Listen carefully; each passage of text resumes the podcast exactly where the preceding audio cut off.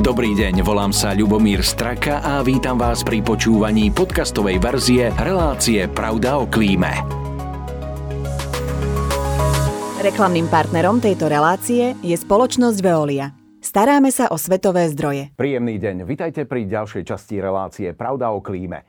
Myslím si, že rozhodne nie je sporné to, že móda začala už vtedy, keď si praveký človek opásal okolo tela kožu z uloveného zvieraťa. Niektorým tento štýl vydržal dodnes, no revolúciu priniesla nepochybne bavlna. Z roka na rok sa pritom spracovatelia látok z nej predbiehajú v tom, aby na trh uviedli nové a nové modely. Niektorých ľudí to dokáže pohltiť naozaj naplno, no sú medzi nimi aj takí, ktorí sa z odevnej závislosti vymanili a dnes to učia iných. Jednou z nich je aj naša dnešná hostka, bývalá modelka a dnes greenfluencerka Natália Pažická. Dobrý deň, prajem. Ďakujem za pozvanie. Natália, tak ten svet módy si vás e, získala a zlákal ešte v 14 rokoch vašich, e, ako som sa dozvedel, keď ste začali tie móla brázdiť. No a v tom veku e, človek asi vníma, že je to taká najväčšia jeho méta, že to je úspech. Ako ste to vnímali vy? Uh-huh. No v tej dobe modeling ešte nebol tak, takým známym povolaním, ako je dnes, lebo dneska už vieme, že ľudia sa nazývajú modelkami, aj keď sa fotia sami na rôzne soc... Presne tak. Takže neviem, či som to e, vnímala ako úplnú metu, lebo ja som nevedela, že také niečo by som vlastne robiť mohla. Ono to vzniklo tak, že ja som dlhé roky hrávala volejbal, tam bola jedna e, žieňa, dievča, ktoré robilo práve scoutku pre jednu modnú agentúru a teda dala mi tu možnosť sa tam ísť ukázať a tým, že to bola moja kamarátka a bola som zvedavá, tak som tam išla. Áno, a bavilo vás to prezliekať si tie šaty na tom mole. Koľko ste tak stihli vymeniť za jednu prehliadku?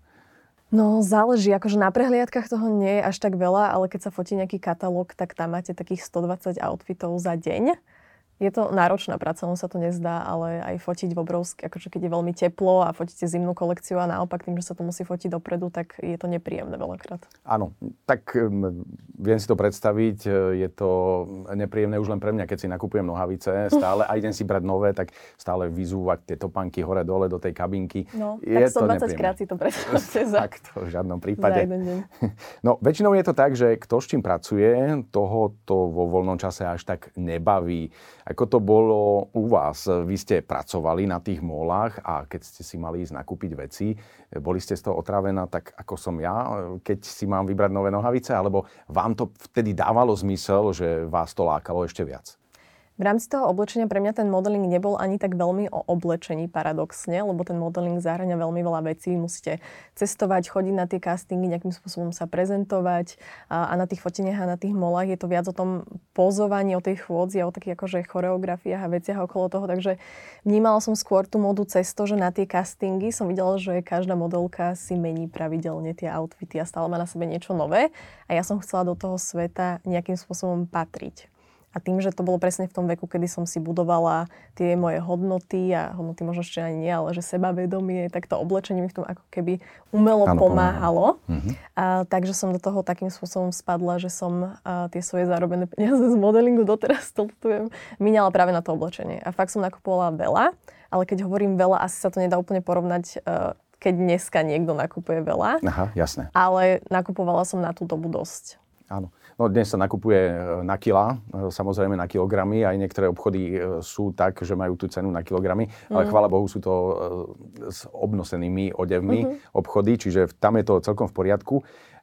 Ako to bolo s tými vašimi nákupnými horúčkami? To ste spomínali. Viete si to aj tak v hlave zrátať, že koľko tých kúskov bolo v tom šatníku?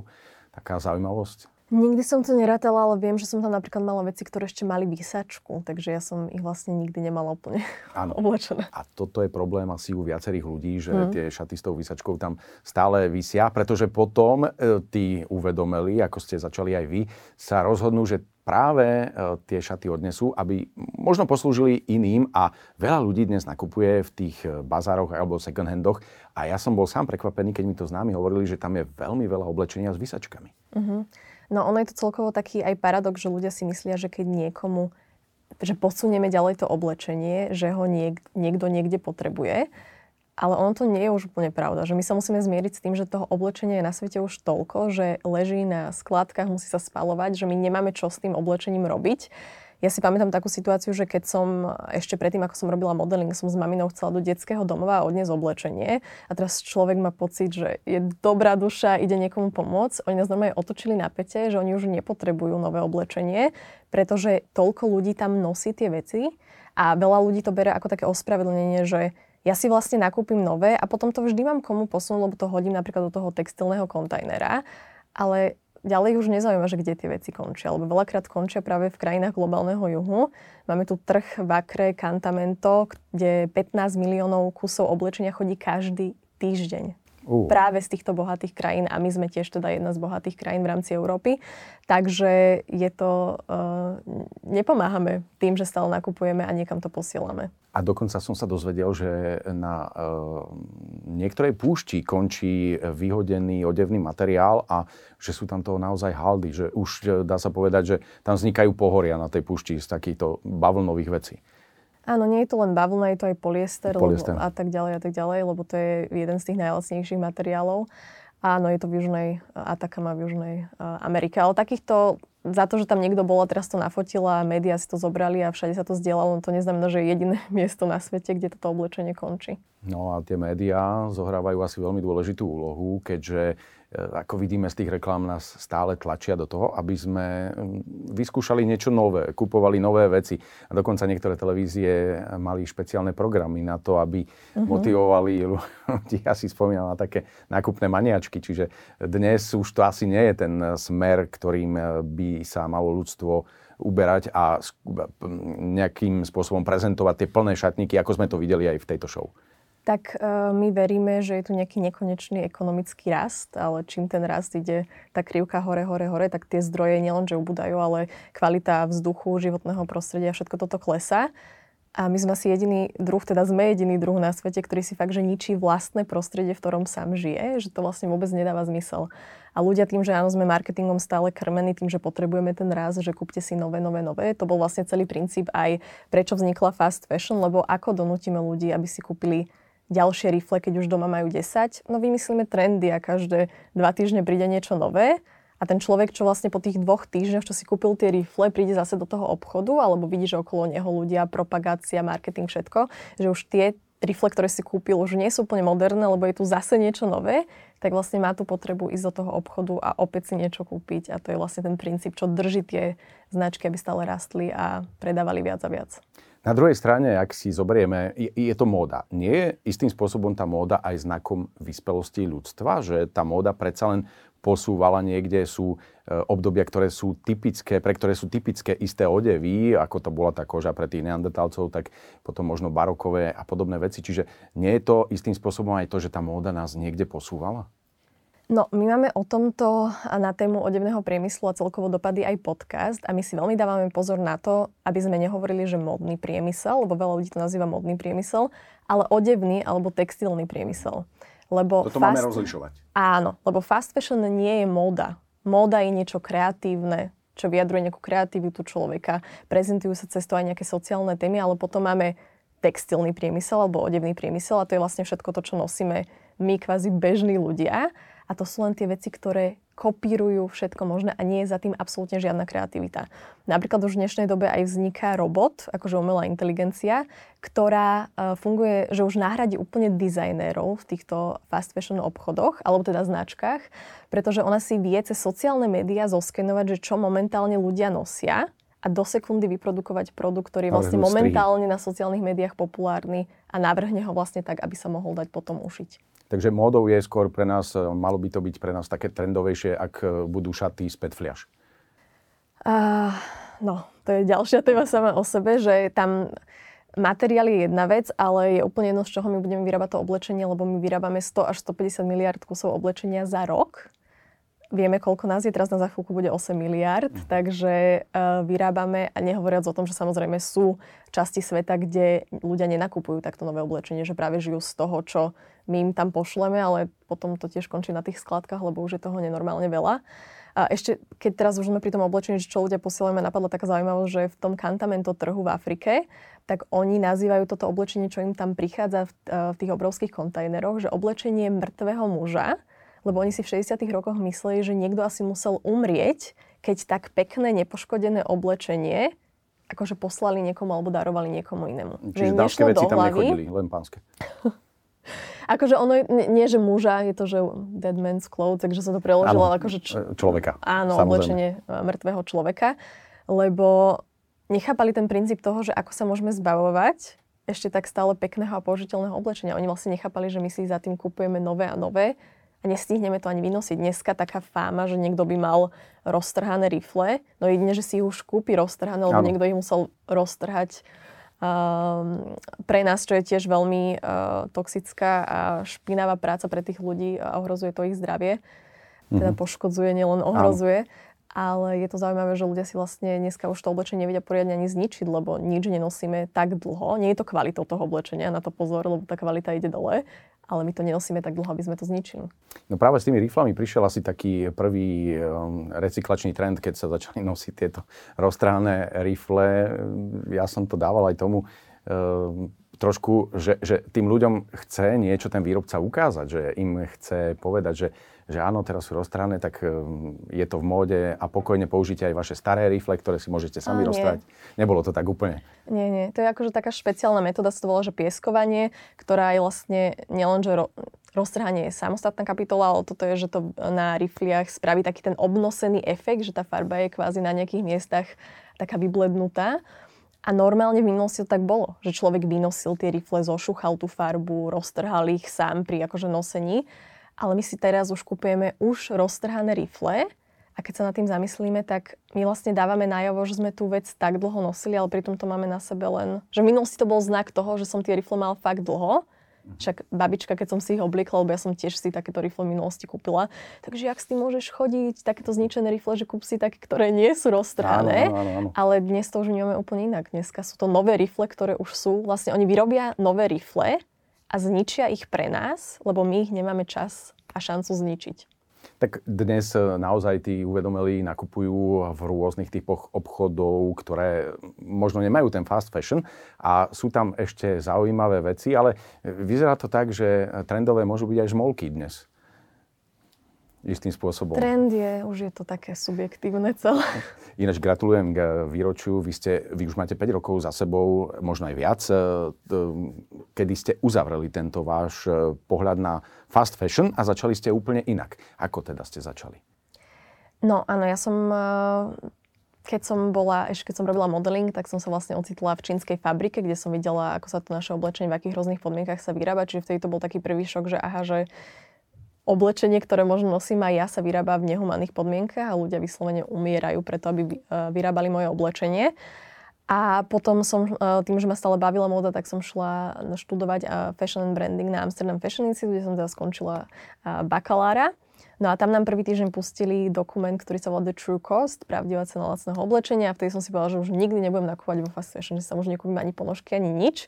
Treba povedať, že ja už som základ v tom šatníku mala, lebo ak by som začala úplne od začiatku, samozrejme sa to nedá, ale ja som mala čo nosiť. Hej, myslím to si, že každý. viacerí z nás, keby si rok nič mm-hmm. nekúpili, aj dva, tak uh, nebudú chodiť holí po ulici, ak si veľa ľudí myslí, že je to čisto pocitová záležitosť, že musíme napred, nasledovať tie trendy a kupovať stále nové a nové oblečenie.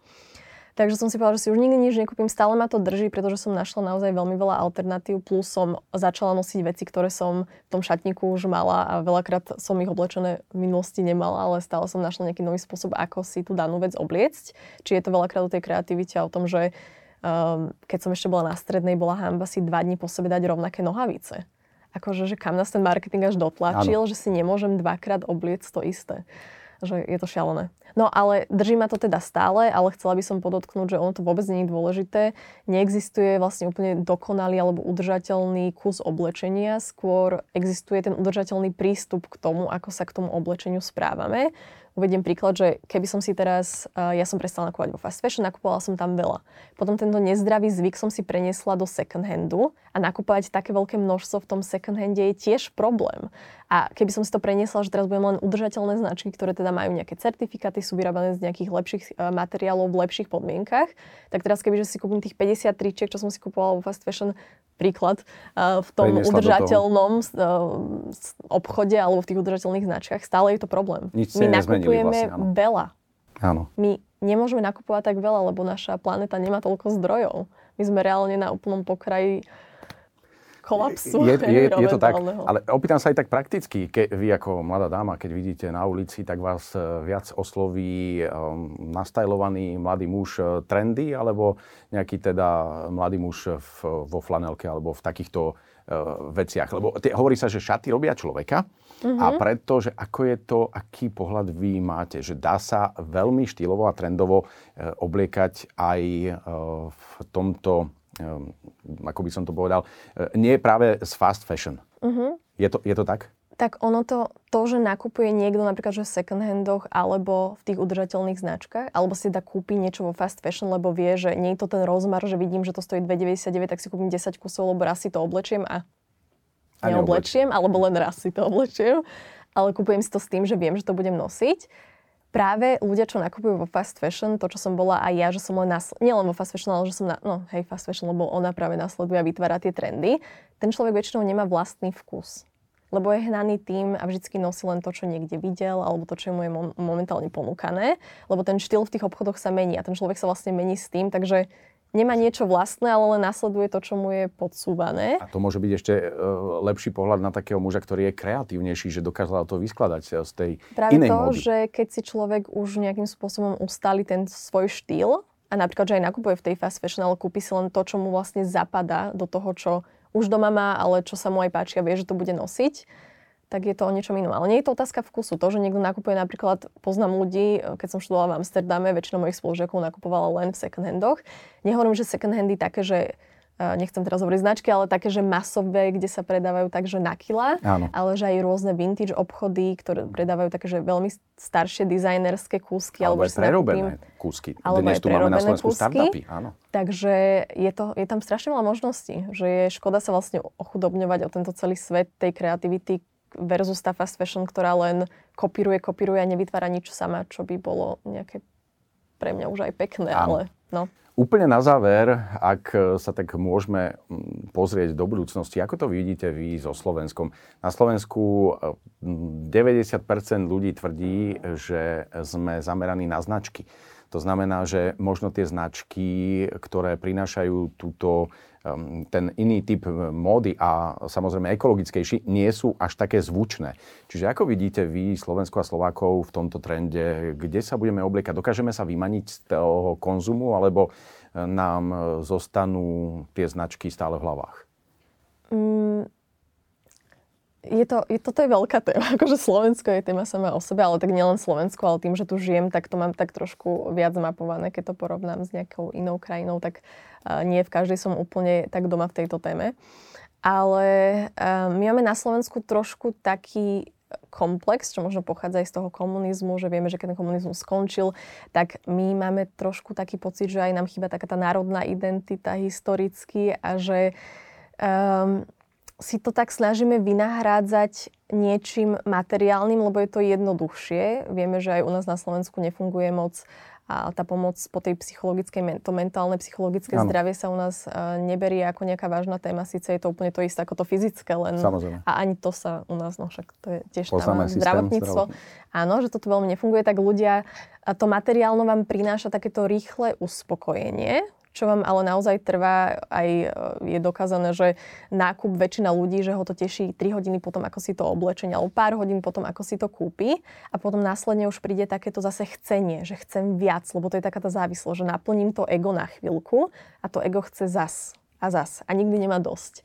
A, a my si nejak možno vynahrádzame to, že vždy sme cítime takéto národné, že sme boli utláčaní a že nedoprajeme ten úspech niekomu inému a to sebavedomie si možno kryjeme tým materiálnom a preto veľmi veľa ľudí, čo som si myslela, že na Slovensku už nie, ale minulo som bola na takom zájazde, kde bolo e, veľa Slovakov na jednom, na jednom mieste v autobuse. nebol to zájazd do outletu?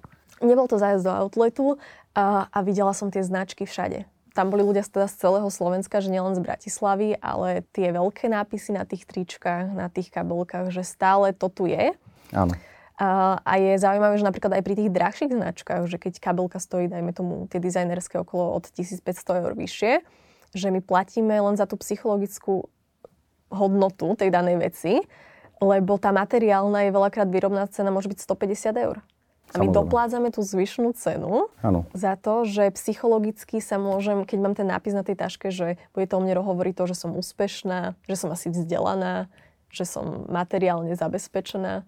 Je to, je to veľmi o psychológii. Len a musíme to... sa úplne inak nastaviť. Áno. A samozrejme, možno, možno nám pomôže príroda, keďže prichádza to oteplenie, tak e, možno sa stratí z obchodov e, ten zimný tovar. Uvidíme, čo tu bude v každom prípade. A príde ďalší. A príde, a príde ďalší, no možno ten jarný a letný. No. Je, to, je to kolobeh, ale musíme sa z toho vymaniť. Ja veľmi pekne ďakujem za to, že ste prijali naše pozvanie, za takéto milé rozprávanie. Držím palce, aby sa vám darilo v trošku. V pre, preonačení tých ľudí a aby ste išli tým eh, svojim smerom, ktorý rozhodne je jeden zo správnych. Ďakujem ešte raz. Ďakujem krásne. Prajem všetko dobré. No a rovnako sa lúčim aj s vami. Ďakujem za pozornosť a určite si nenechajte ujsť ďalšiu časť relácie Pravda o klíme. Reklamným partnerom tejto relácie je Veolia Energia Slovensko.